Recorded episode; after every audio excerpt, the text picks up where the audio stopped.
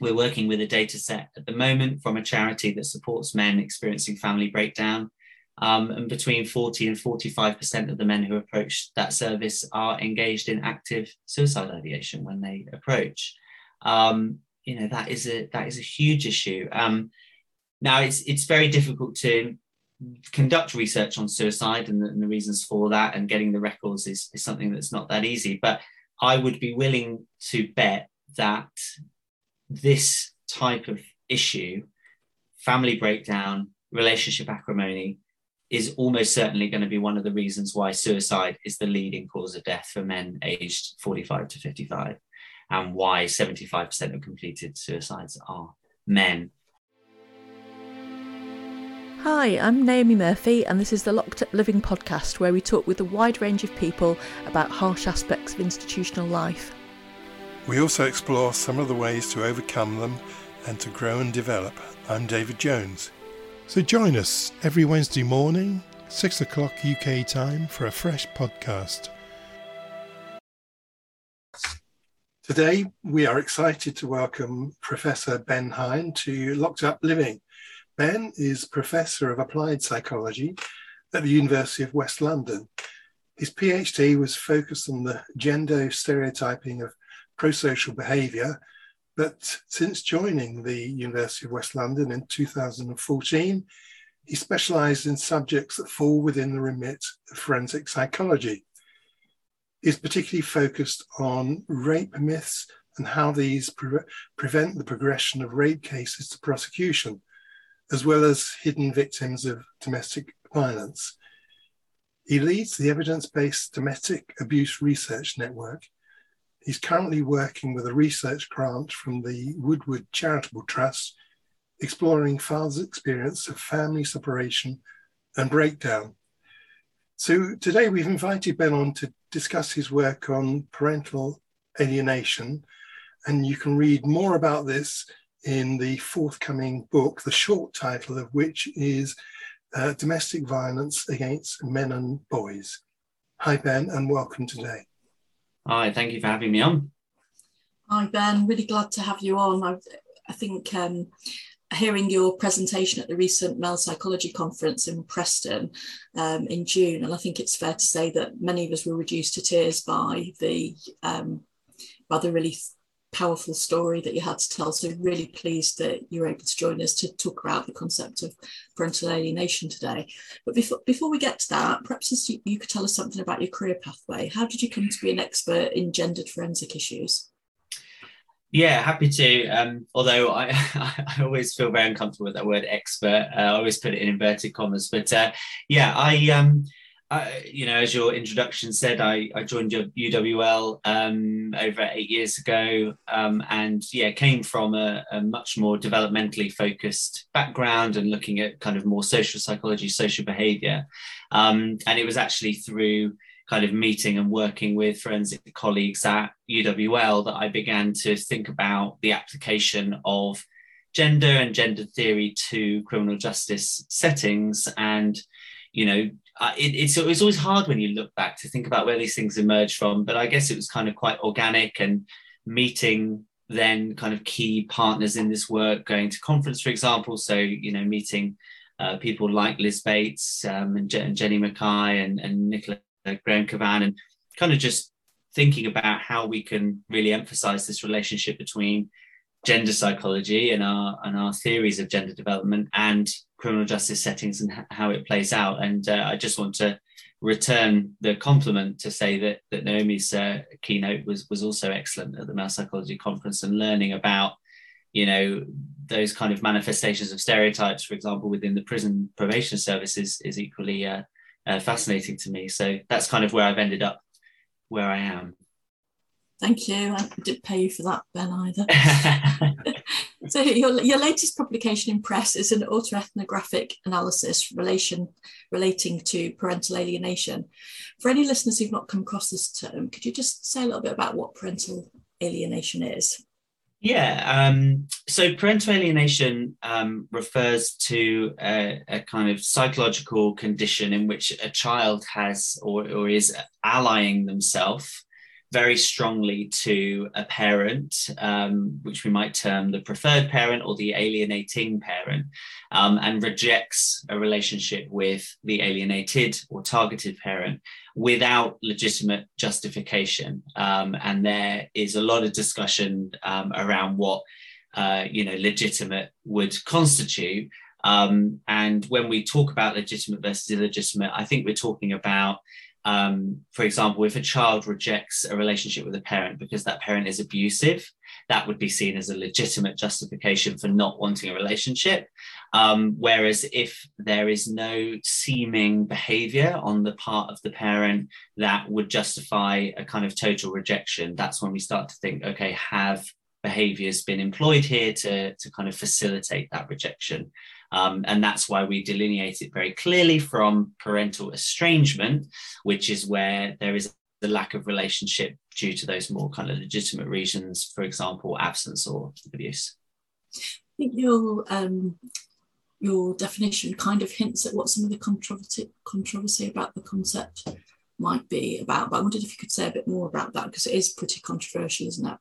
It, it is, um, and that's for for myriad uh, reasons. Um, and I, I, mean, I'm always very open and, and candid about that controversy. Um, I wouldn't want to kind of shy away from that because I, I believe that's part of healthy academic uh, debate. I, I don't really believe there are any areas of scientific inquiry that are without controversy in some sense, in, in the same sense that I don't believe anything is definitively proven, um, as it were. So, um, one of the reasons why this area is uh, so tricky is well i mean there are it's really hard to kind of pinpoint one thing i think it's because you're involving um, and trying to assess the, the feelings and behaviors of children, which first and foremost, as a developmental psychologist, is never is never easy.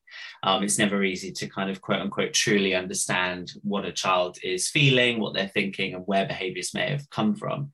Um, so, for example, in a in a court context, there's a lot of focus and emphasis at the moment on listening to the children, believing the children, whereas actually there is a very healthy body of research that suggests that, for example, we can implant false memories in children. So, um, dealing with the testimony of children is one of the tricky elements.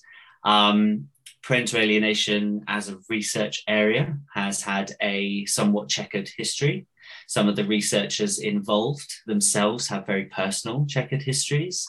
Um, and, uh, you know, the definition I've just given, um, that's the definition I use, but it's not necessarily the definition that everybody uses. So there is some debate, robust debate around what we actually define parental alienation as.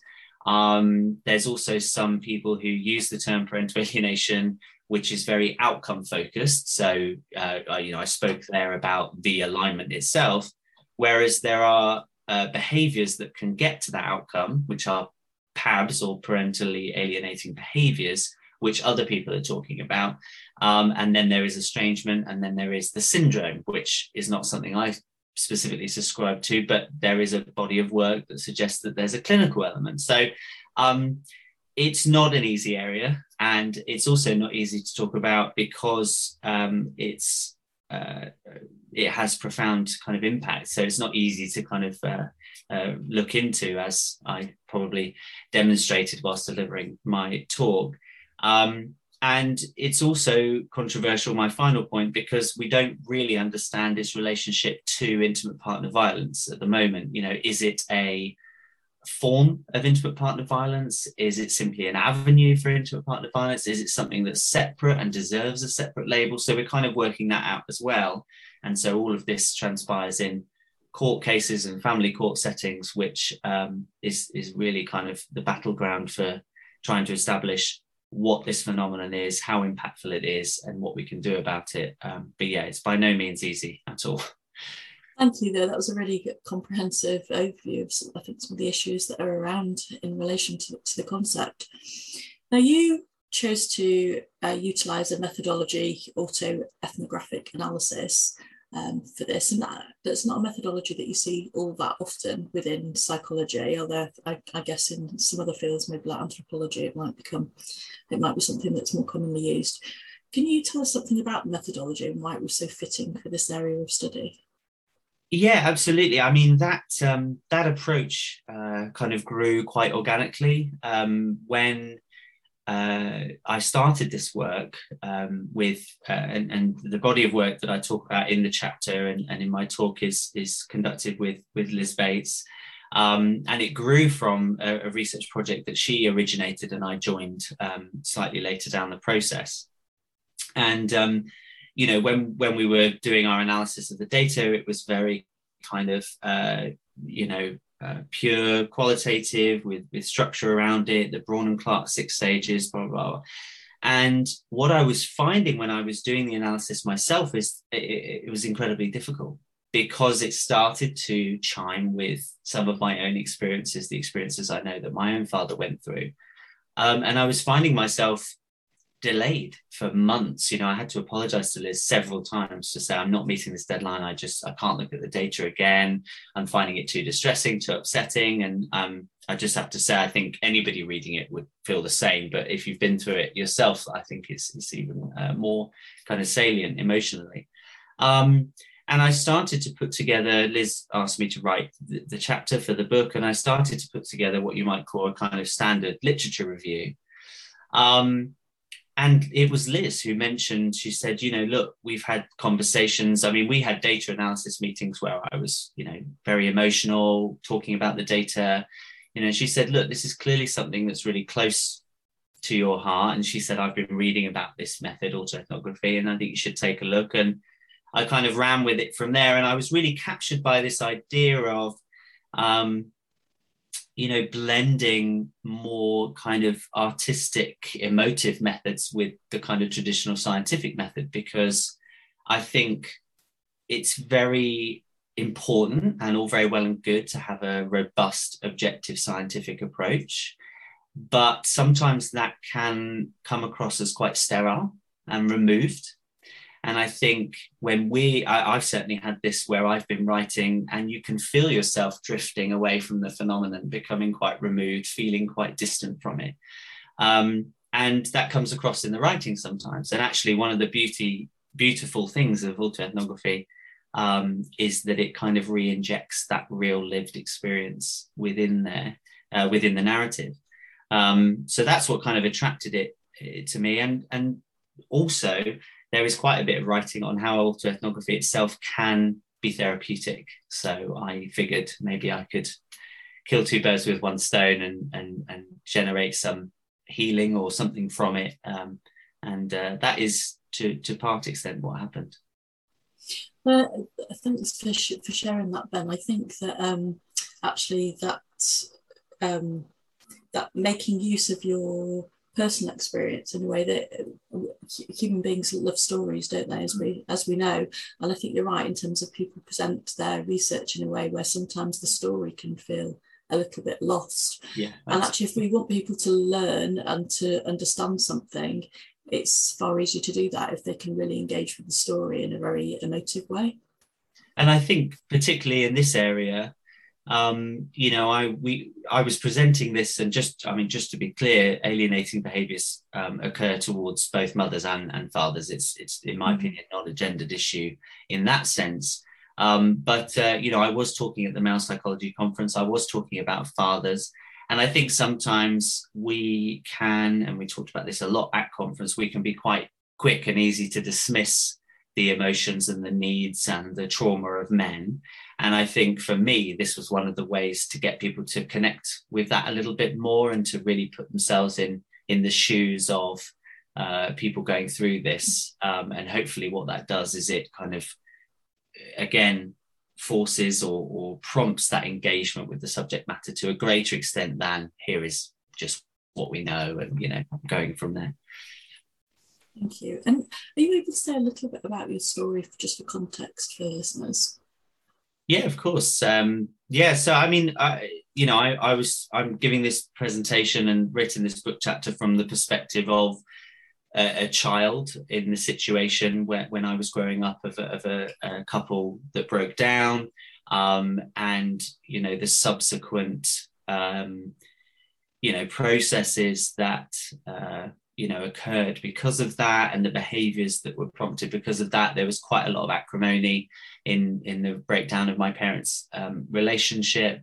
Um, you know my uh, my when i was when i was uh, about nine months old you know my mother began showing symptoms of what turned out to be multiple sclerosis that put a lot of strain on the relationship um, and through the kind of intervention of my maternal grandparents as well and a lot of pressure from them the relationship kind of slowly broke down.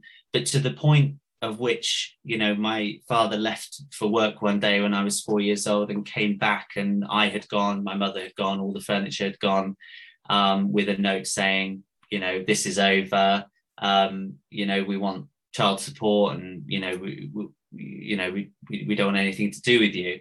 Um, which led to kind of four year process, two outside of court, two within, of um, trying to negotiate parental responsibility. Um, and, uh, you know, as a child growing up in that process and having um, and being witness to these kind of alienating behaviors, you know, that were perpetrated from my mum's side of the family about my father, um, was yeah, it was really long lasting and really kind of traumatic. And I I've spent a lot of time and energy kind of trying to work through some of those issues and interestingly, it wasn't just about the, the four year actual court process. There was decades of repercussions after that because of what had occurred. Um, and I, I, I, can give some more specific examples later. But it was generally this this feeling that, you know, my because of a, a kind of perceived injustice on the on the side of my mum's family and my mum, you know, they sought to kind of attack the relationship between me and my dad. And that was a kind of way of damaging my dad.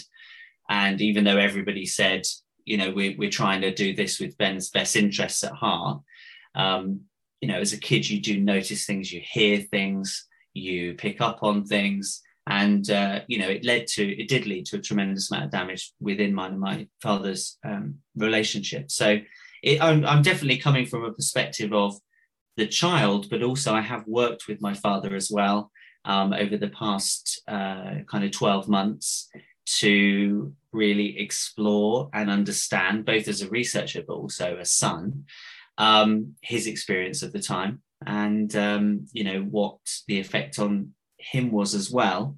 Um, and it turns out we were both kind of profoundly uh, affected. So that's what we've been kind of working through together and that's now the, the product of uh, the, this chapter and, and, talk is now the product of that process. Thanks very much for sharing that ben. Thanks, thanks ben. That was um, a very powerful uh, uh, explanation of the context of this uh, work that you've been doing. I was i was just wondering given what you were saying earlier on about the controversial area that mm. this has become because what you've been describing is intensely personal and very powerfully so. Um, and yet one can see how such work can get caught up with the social process and then, of course, the political mm. uh, process as well. How do you manage that kind of turbulent uh, area of, of, of, your work? Um, that's a really good question. And actually, it's something that I've been asked about lots of different areas of my of my work and and where they kind of uh, approaching because a lot of it has you know challenged some of the dominant narratives within the area particularly within intimate partner violence for example um, my approach is simply to be led by the evidence um, that i have in front of me um, and to try as much as possible to um, you know walk the line between engaging in a kind of really meaningful, um, engaged level of inquiry. So, you know, listening to maybe unheard and unseen voices um, and, and giving them maybe more attention than they would have previously received. Um, but also being willing to kind of court lots of different perspectives because there's no point, I, I don't believe, there's any point going into any kind of debate or, or battle without an open mind um, to look at other people's kind of perspectives. You know, one of the key controversies around this area is that parental alienation is used erroneously within family courts. And I, I've never stood up and said that doesn't happen. Um, I've stood up and said, yes, that may very well happen, but there are two sides to this. There's lots of men who are saying X and lots of men saying Y, blah, blah.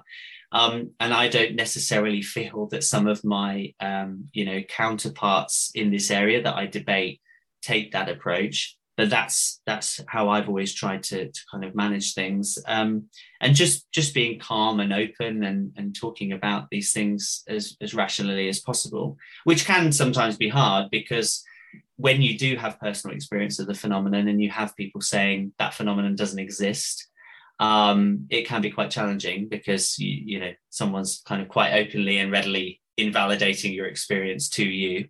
Um, but uh, you know my my kind of motivation for for for keeping with this line of of, uh, of research is um, my personal, also on behalf of my father, but with the project that I'm working on at the moment, it's on behalf of the thousands and thousands of parents, but predominantly fathers that I have worked with um, that are fundamentally ruined by this kind of phenomenon. And i think you know someone has got to give them a voice and uh, and so uh, i'll let that be me for now.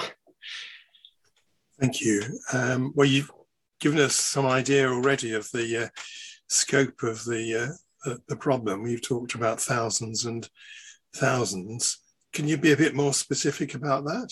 How I, wide so. Yeah, I well, I would like to be. Um, one of the issues, and it's something that I'm working on uh, currently, is that we don't actually have any reliable UK data around the topic. Um, but there is reliable data from the US, um, which suggests that kind of anywhere, say, between 17 and 34% of parents have experienced alienating behaviors perpetrated towards them, which equates to millions and millions of American parents.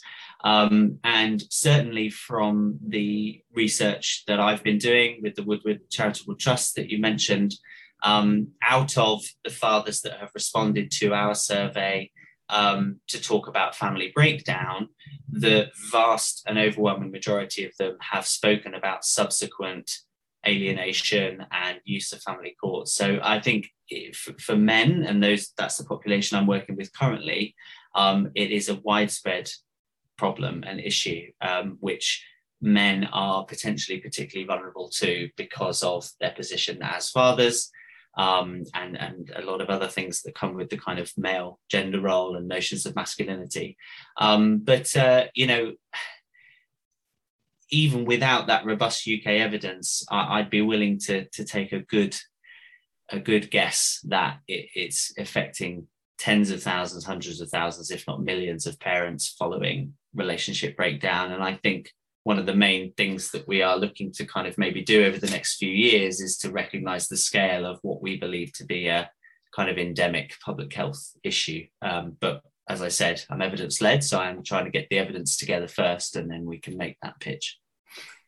Yeah, that's a very good way of pushing it as a, a public health issue, really, because you're talking about a very large number of people in great distress and suffering long term harm. Yeah, absolutely. Um, so that that's quite overwhelming, really. Mm. What about the difference between men and and, and women? Are, are this is there a balance there? Or?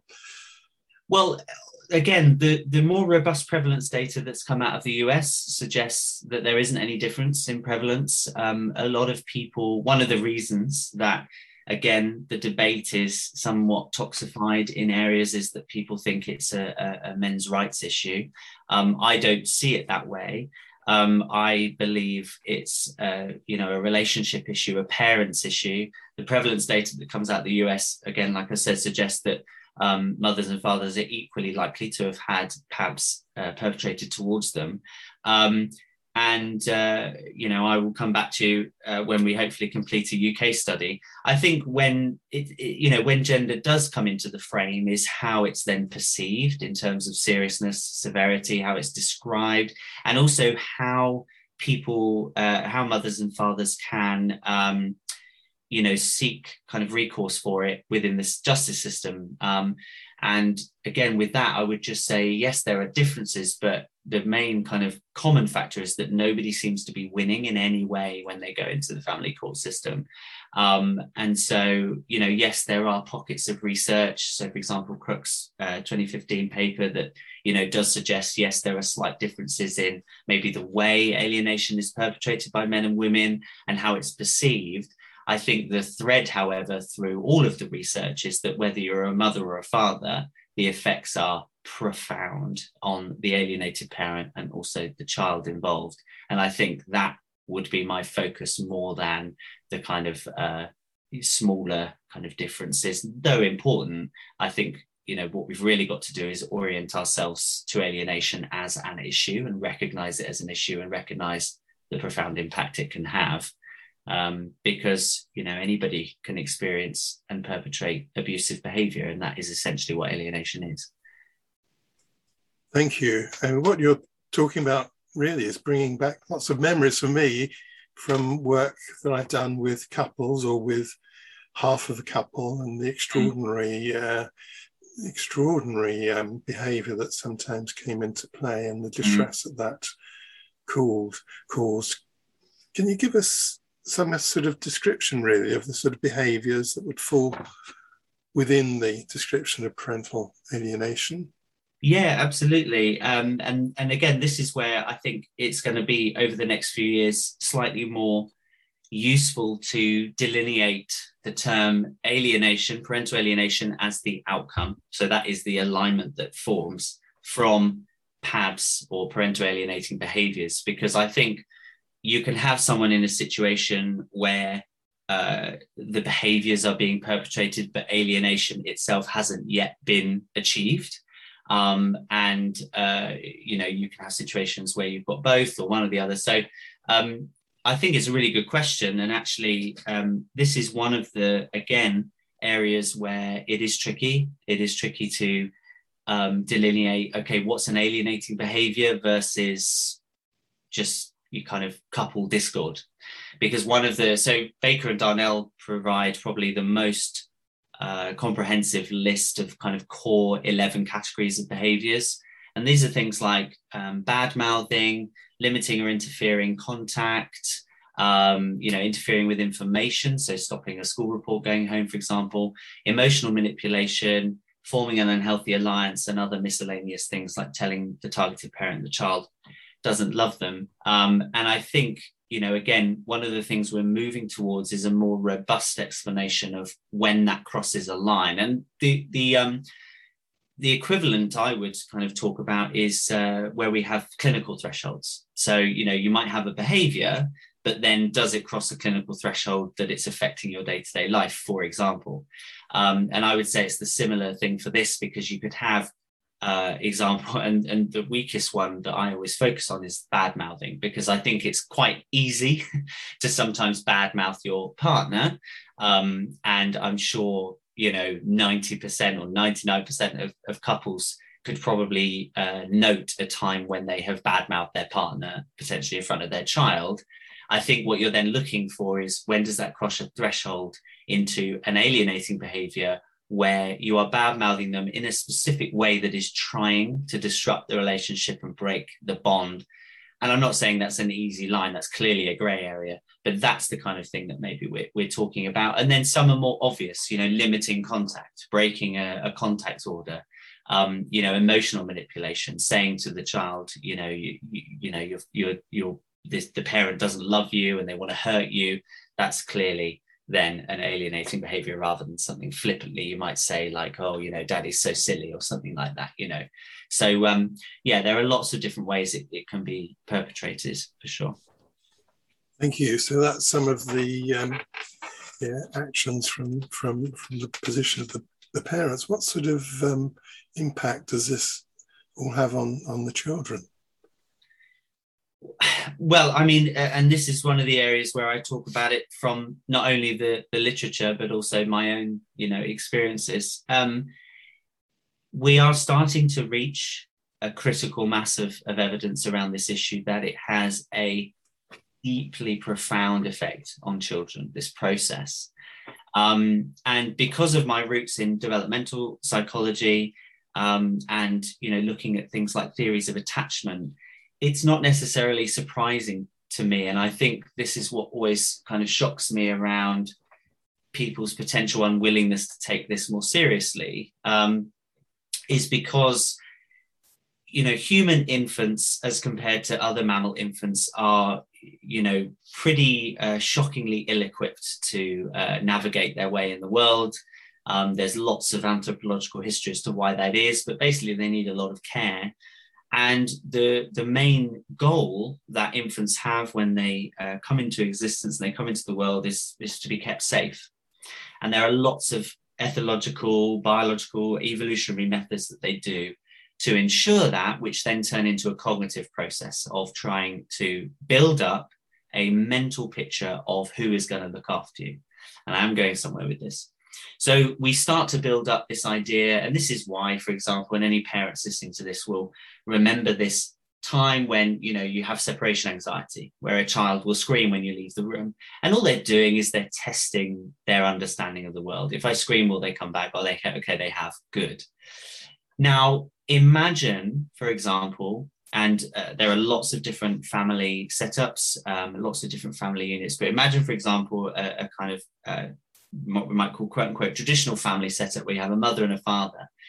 Now, if the child has been taught that both of those people keep them safe, i.e., they have formed an attachment to both of those individuals, and you then remove one of those individuals, either in an abrupt or an alarming way, that will cause significant and I'm, I'm, trying to find the right word to kind of you know really kind of hammer home the the, prof- the profound nature of what that can do in terms of destabilizing someone's understanding of the world. You know attachment is so important. Figuring out who's going to keep us safe is is basically our main childhood drive. And so if you remove a parent, it's the same as if you, for example, suffered a death, if one of those attachment figures was to die, you're destructuralizing, you're destabilizing, sorry, everything that that child knows about their existence and their position. And that, that, that has profound consequences for personality, for developmental psychopathology, for neurosis, for, for all different things, not least because where we are um, born early, as it were, early in development. We don't have a kind of fully functioning, fully matured brain as many other uh, mammal infants do.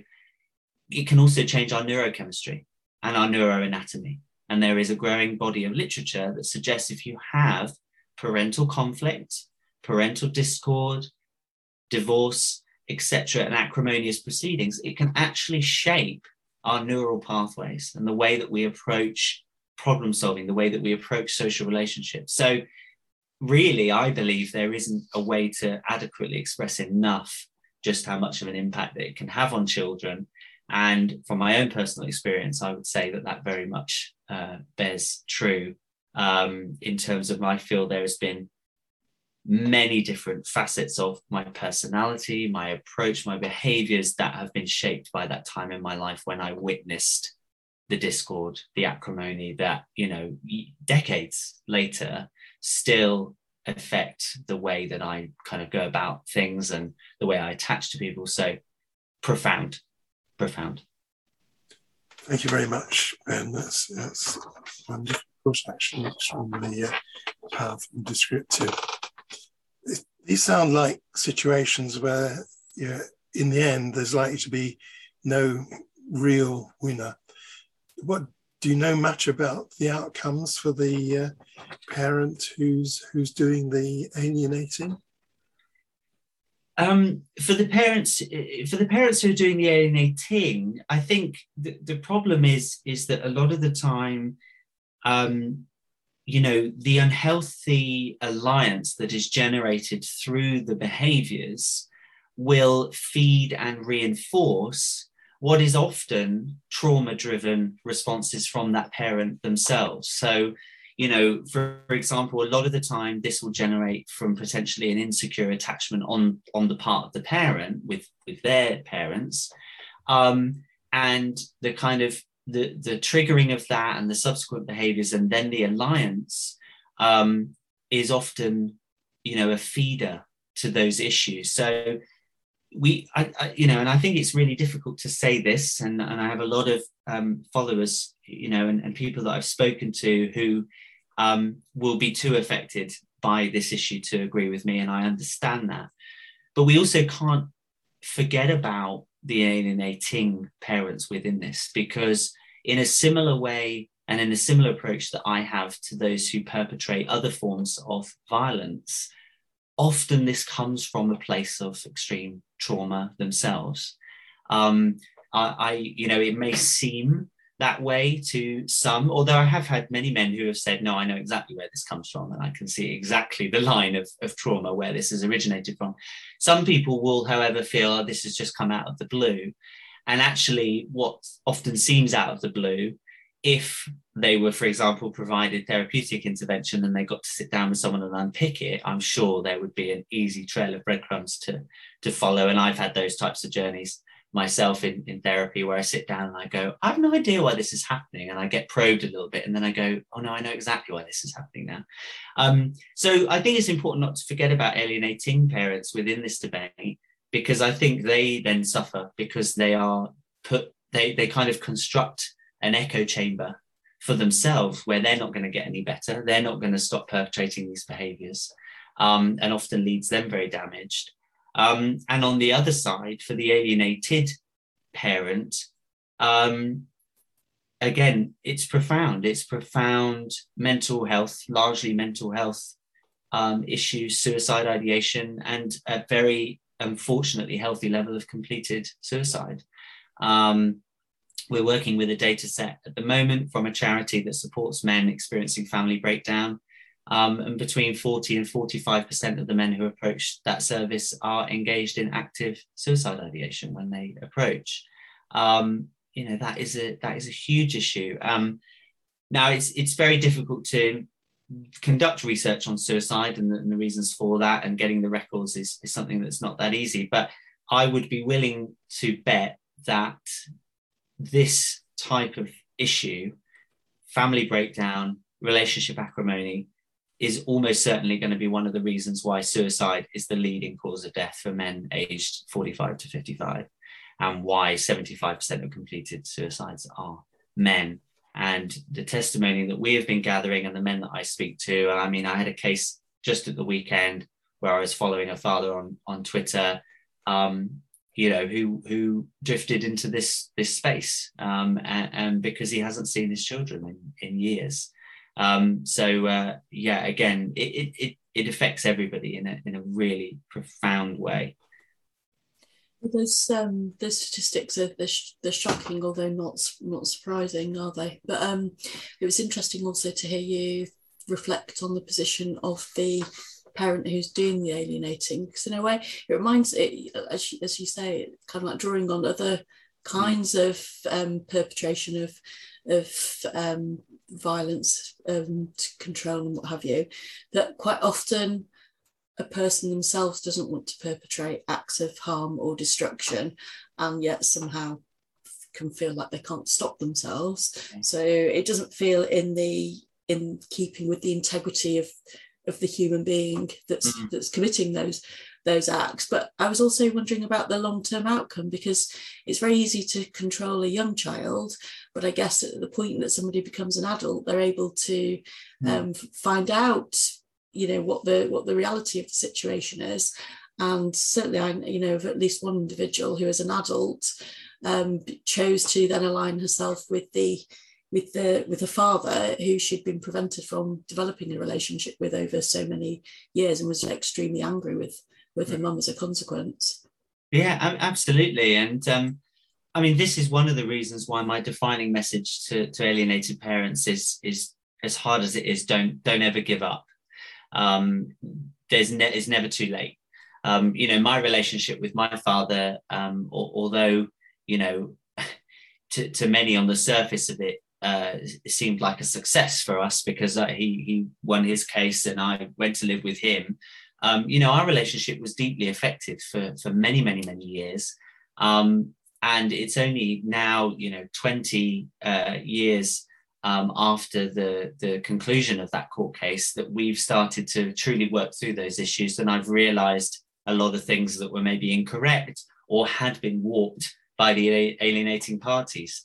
Um, eh, you know, and I'm sure he's uh, glad that he's just faithfully stuck, stuck, stuck, stuck, and now he's got to the point where we're ready to kind of talk about that. Um, you know, and there are stories where children come back because they want to know more or they realize themselves. They, they, as they grow older, they start to think, hold on a second, you know, they start to see through the abusive behaviors. Um, but that being said, I would have to say largely that's that's the rarity. There are um, plenty of situations where um, children are lost to the fathers or, or, or the parent. Um, I, I speak mainly with fathers, um, you know, forever, and and they have no idea where their children are, where their children or child is, um, what they're doing, and and their perception of them, um, you know, is warped forever. and that's I just think that's heartbreaking. Um, and I, you know, I talk when when I'm talking about this in the context of, of abuse, um, and the alienation is an avenue for abuse. I mean, I see that very easily because I say readily, you know, if someone wanted to harm me and cause me distress, if someone was, you know, planning this and thinking, how can I, how can I uh, hurt this person? It would be through my children. So if you have someone who is abusive and is looking for an avenue to perpetrate that abuse, um, you, you know, and to lash out, that seems like an obvious route to me to, to go down. Um, so yeah, I mean, there is reconciliation, and I always say never give up because you never know, and, and children do grow their own minds, but it depends on the severity of the situation, and and plenty of times that won't sadly be the case. Yeah, it's all awful, really awful all around. And into a lot of our listeners are people who um, who practice as therapists. Mm. What are the therapeutic requirements for successful treatment, do you think? I mean, I imagine that for the child, there could be issues around identity, possibly shame around complicity, as well as more obvious possibilities of trust and abandonment. Do we do you have any sense of some of the issues that might be helpful if somebody was working with somebody in the situation of some of the issues that might be important to focus on? Yeah, I, mean, absolutely. I, I would just state um, I always like to be very upfront and very clear. So I'm not a trained uh, clinical psychologist, and um, in terms of my command of the literature, it is less so on the actual therapeutic interventions, for example, that are mandated by family courts. But what I can speak to is the therapeutic intervention that I have had um, for these issues um, and extrapolate that to, to the best of my knowledge. Um, and the one one thing one thing that's interesting, I think, is around you know how alienation progresses and Jennifer Harman in the US, um, who, who's a fantastic researcher, and she's kind of single-handedly trying to construct the literature base around this this area, the, the kind of more empirical literature base around this area. Um, and she has spoken around how children feel when they are kind of triangulated within a relationship and when parents start to utilize children. And I'm uh, uh, having worked in this area, I'm always very careful to never do that um, with with my children. I actually think a lot of people don't realize how confusing that is for for a child, even on the lowest level. Um, you know, when you're talking about very low level. Uh, um, uh, secret keeping, for example, and things like that, it's extremely stressful for the child because when they form attachments to multiple figures, they are loyal to them, they are uh, you know they they are aware that that person keeps them safe so they feel attached and loyal to them. So if you have those two parties warring against each other it can be incredibly confusing for the child. Um, so that's why i never say oh you know don't tell mommy about this or it's our little secret you know. Um, no matter how much trouble it might get you in as a spouse you have to suck it up because uh, you don't want to confuse your child.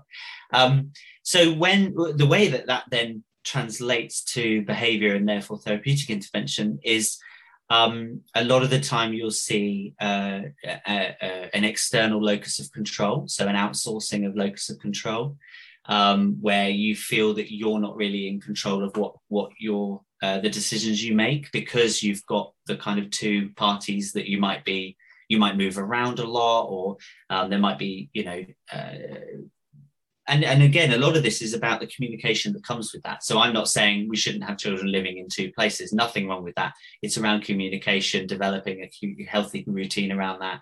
Um, but uh, also outsourcing self-esteem so wanting to please people um, and uh, you know not having a solid sense of self because you're not kind of given that safe space to develop that um, uh, and yeah abandonment um, is a huge issue this feeling that because if you have your attachment systems destabilized what you're learning is essentially a blueprint for unreliability and this is what attachment is all around so you know, when you are crying and that person comes, you're trying to build up this idea, okay, I can rely on this person. If one of those people seemingly vanishes, or you're actively told that person is out to harm you, even though they seemingly weren't before, it's easy to understand how children can then become incredibly confused. And that then has implications for romantic relationships, social relationships, not being able to trust, not being able to engage. Um, and when these children get even older and become adults, it can then have issues in terms of their own parenting, forming attachments with their children in, in, in insecure ways. So, um, yeah, I mean, like I said, I'm not an expert on on the therapeutic side, but from my own, um, yeah, from my own experiences, self-esteem, locus of control, uh, you know, attachment, identity, and abandonment. I mean, you know, pretty fundamental psychological concepts. So it, you know, ther- therapy can never hurt. I don't think. Yeah, thank you. That's that's that's very helpful.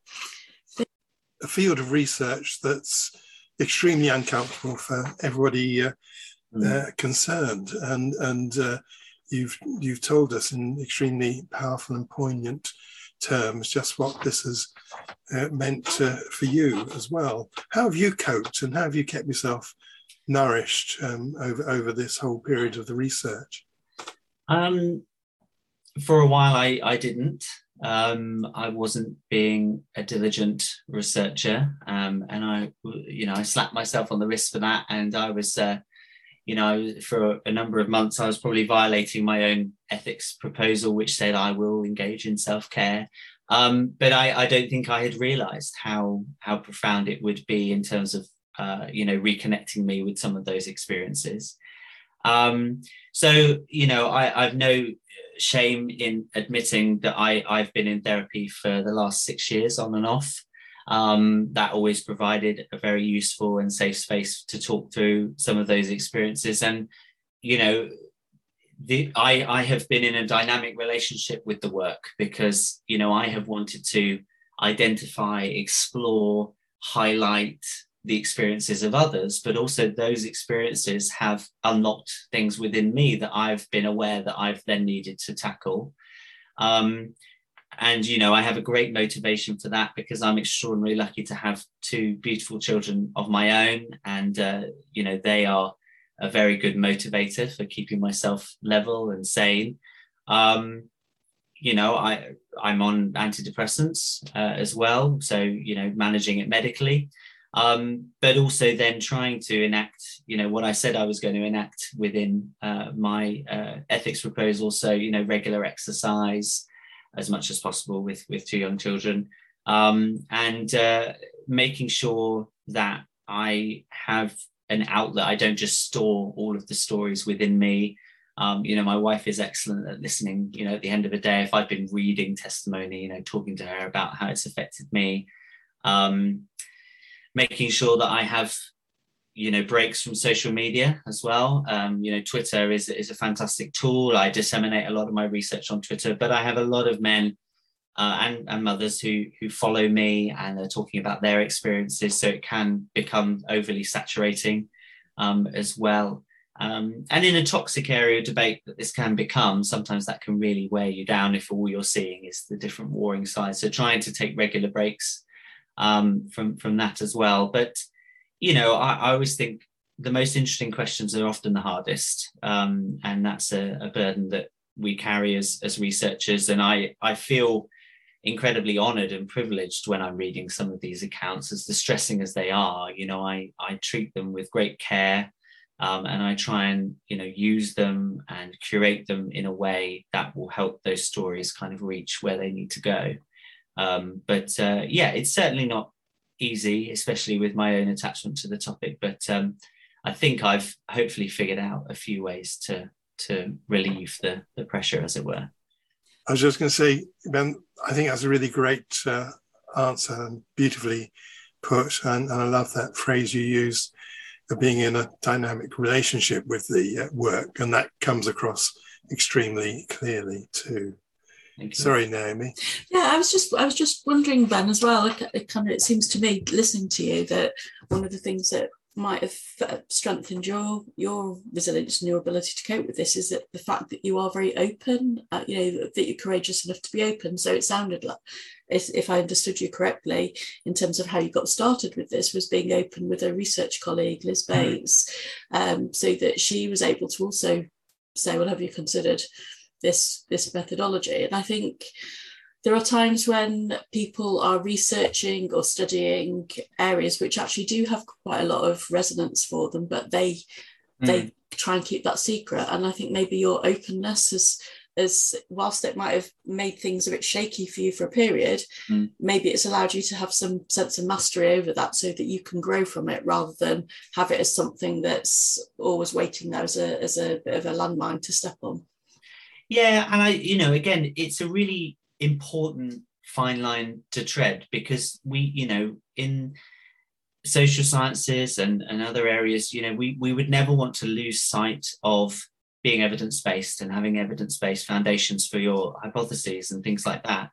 Um, however, I, I kind of agree, and I think that we're maybe the pendulum has swung very far to one side that we're almost scared to connect with the data that we are privy to and the stories that we are told. Um, and you know, it's for me, it's about how that then factors into scientific communication. Because for me, there's no point in me listening to these stories and connecting with them if I can't then transfer those stories to to engage the public and policymakers and, and things like that. So, you know, I mean, I'm a very open person generally. I'm I'm quite an open book, and uh, you know, I I'm exactly the type of person that you know, if you got with me and gave me a few drinks, you'd have my life story within a couple of minutes anyway. Um, and I think that helps. But yeah, I, I think in terms of research, I don't think it's I don't think that it's damaging to take these approaches. And I think it can be enriching as long as it's done correctly. And I, I did a, a, tremendous amount of research around autoethnography and how to do it and what those lines were and what it can mean and all those kind of things. And you know, from the reception that I've had so far, it does seem like it has helped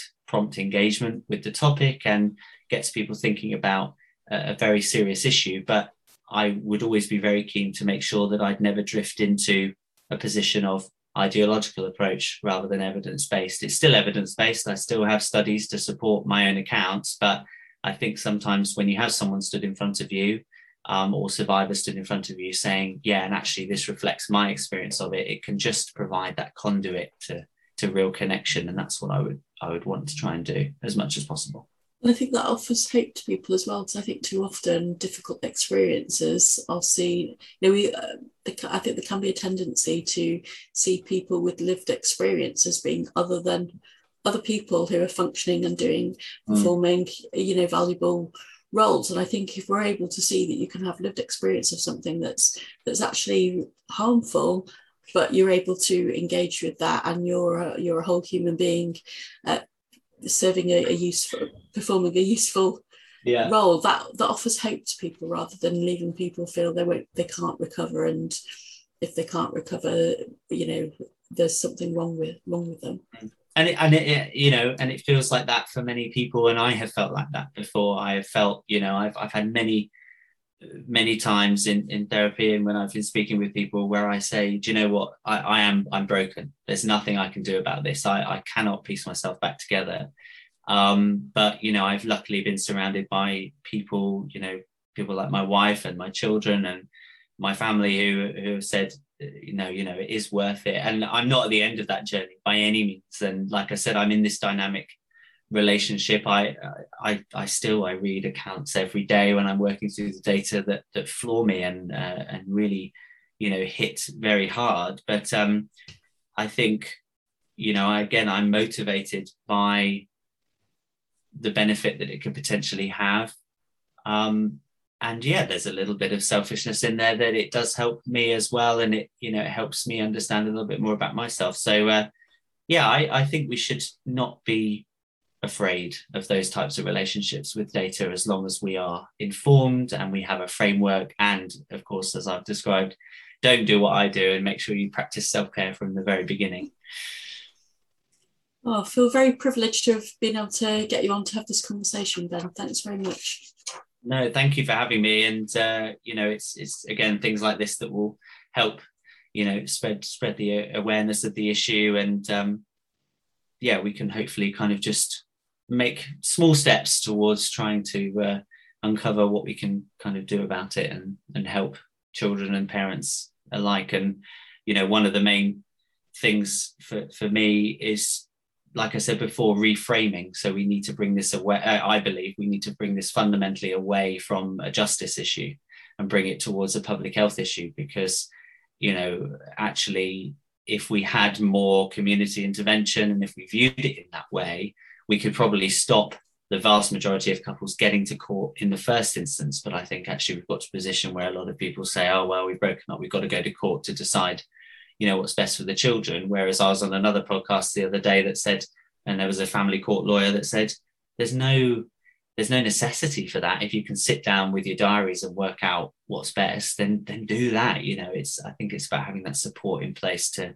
to deal with acrimony and, and breakdown itself. But um yeah thank you for having me it's been a real pleasure Great to meet you, Ben. Thanks very much indeed for coming.